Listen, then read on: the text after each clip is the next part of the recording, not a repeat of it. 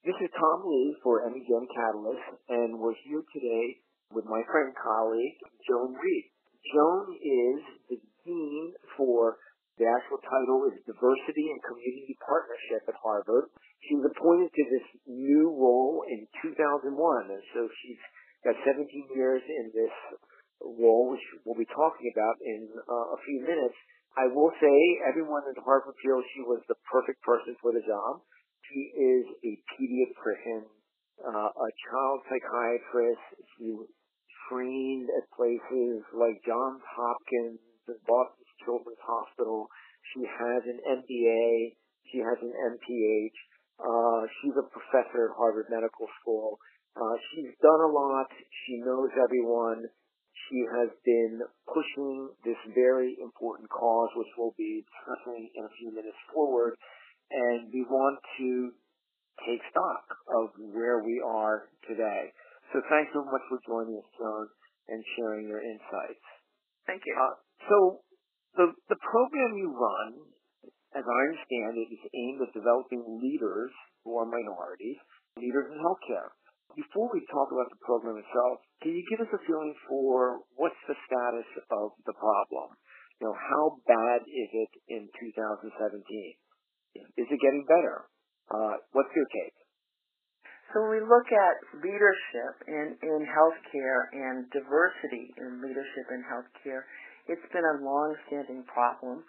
If we think about where we are today in our country, uh, if we look at underrepresented groups, Black, Hispanic, Native American, Alaska Native, et cetera, roughly 29% of the population, 9% of physicians, only 7% of our faculty in our medical schools.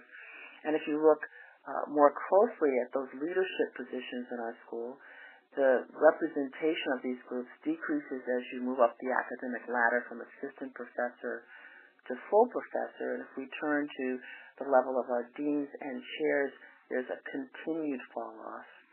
So that very few of our deans are uh, individuals come, who come from racial ethnic groups, uh, particularly um, from the black, Hispanic, and the Native American. But as you look at leadership, there's something even more striking in this.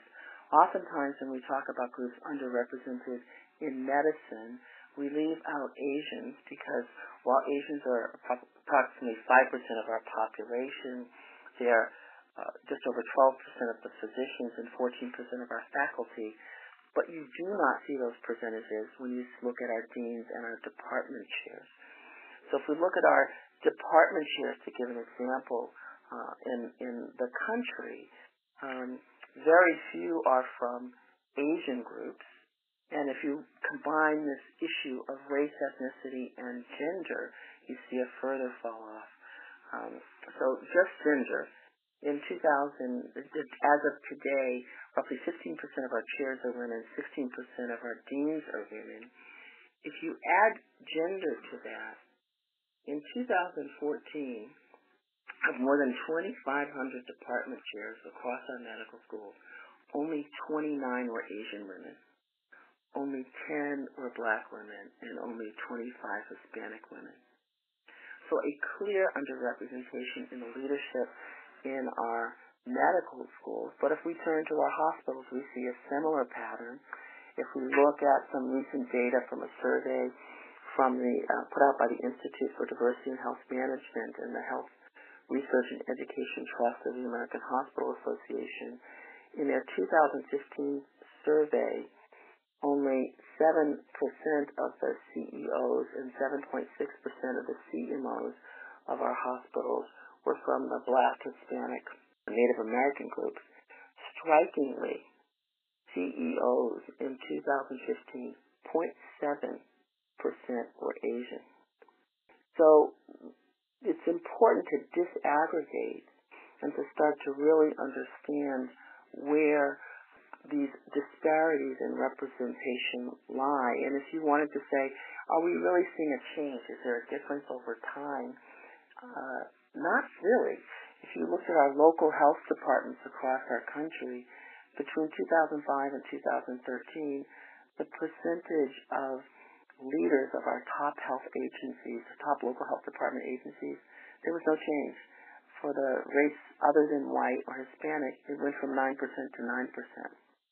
So persistent problem, even as our population uh, demographics are changing and, and our race ethnicity is changing uh, rapidly in our country, we are not keeping up with that in our public health or our health systems or our academic systems in terms of representation.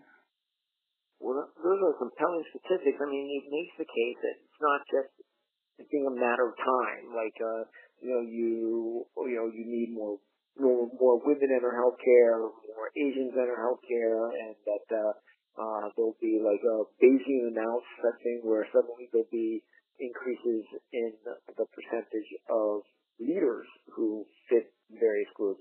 There's something more uh, to do besides wait. So, you know, so what's your take on the root cause of the problem? So I, I think of this as, as occurring on multiple levels and, and really think of it as the individual, the institution, and our society at large.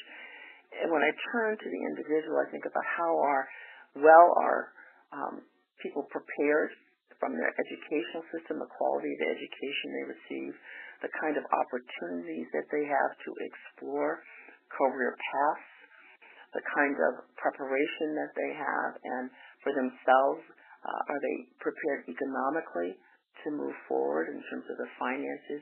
Are they prepared because many of the individuals that we're seeing are first generation, and to what extent do they even understand the nuances and the bureaucracy and how to move through to college, to medical school, to fellowship, to faculty, or to other kinds of leadership positions.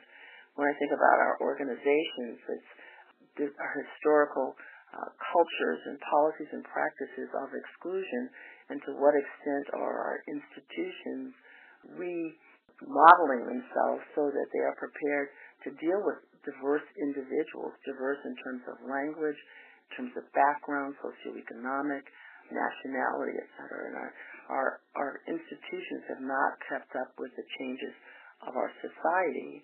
And our society itself is struggling in terms of the politics and the policies and the economics and to what extent are we prepared to support individuals to move into leadership.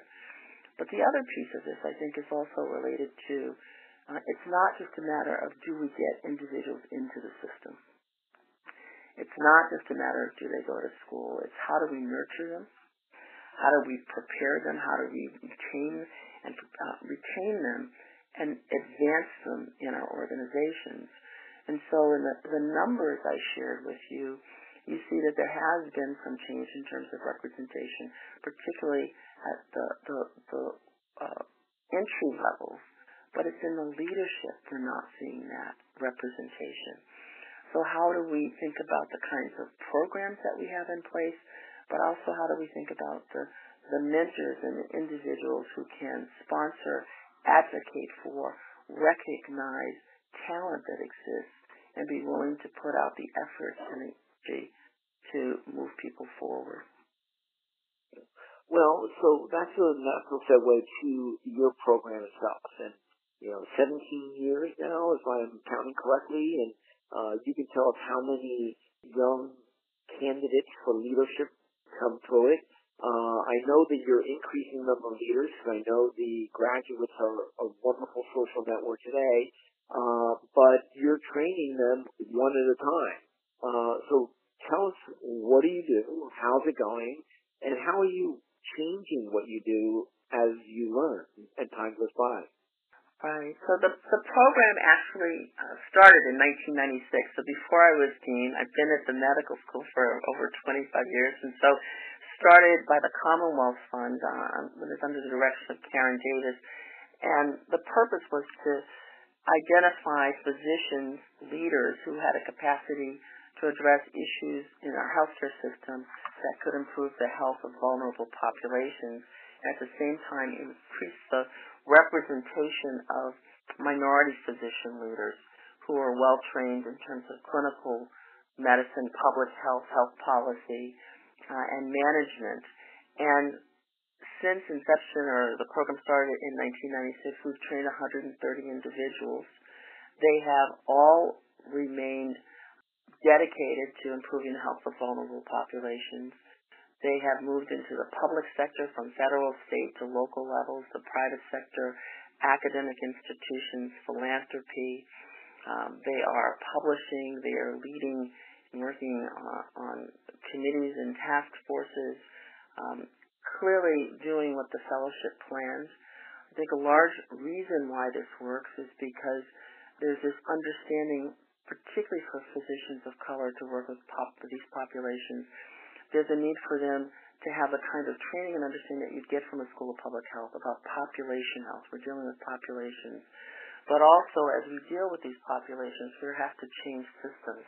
And it has got to be a capacity and an understanding of how you change infrastructure and operations such that you can address the kinds of challenges and barriers that exist because of economics or cultural other kinds of issues. So it's a combined training that leads to a degree at the School of Public Health or the Kennedy School of Government here at Harvard, but also in, involves leadership training, uh, a great deal of mentorship from our alum and individuals across the country who understand the need for this kind of diversity leadership, uh, site visits across the country to various agencies, and projects that they work on uh, with communities and organizations so that they can better learn the, how to address the needs of those organizations, how to partner and collaborate and help other individuals and entities better address the needs of, of populations. So it's worked, but uh, there's a need for many more. Well, your program is wonderful. I know it gets great people and it opens doors for them, but it's just one program. You know, what's your prescription for the overall system uh, is to take the kinds of work that you've been doing and take it to scale. You know, I I I, I start with a place that um, may not seem the most logical, but there's a part for me of there has got to be an understanding of the value of diversity. That having diverse perspectives, diverse backgrounds, uh, diversity in training, actually leads to better outcome. And that as we think about our systems, there should be a um, stepping back and saying, do we have diversity in the room? Or does everyone look like everyone else? And what are we missing when we don't have that diversity? So I think that is a, a, a number one issue in this, in the value of diversity and achieving excellence and in creating change.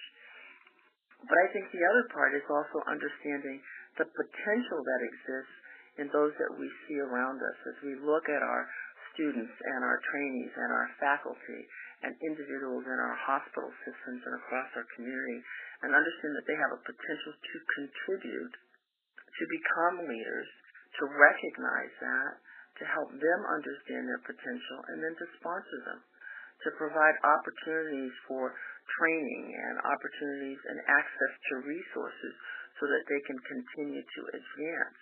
It also means that those systems need to better monitor the kind of representation they have, the kind of programming they have.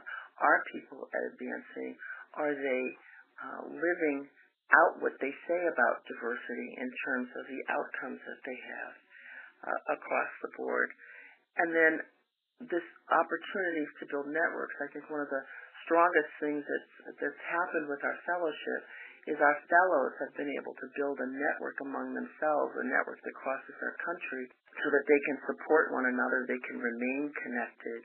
They do not feel so isolated when they go into spaces where they are the only one. It's a great process you described. Make the diagnosis by picking your head up and looking around and assessing the situation and then beginning to cultivate the personnel who can change the environment and help uh, create a more diverse workforce and uh, take good care of a diverse population. I want to thank you for taking the time to talk to us today. I'm sure that we're going to be checking in with you from time to time in the years ahead so you can share new insights with us. But most of all, I want to thank you for doing uh, the fantastic work you've done, and I know that your many mentees will echo that when they get a chance to listen to you online. So thanks again, Joan, and thanks again to our audience for tuning in. Thank you very much.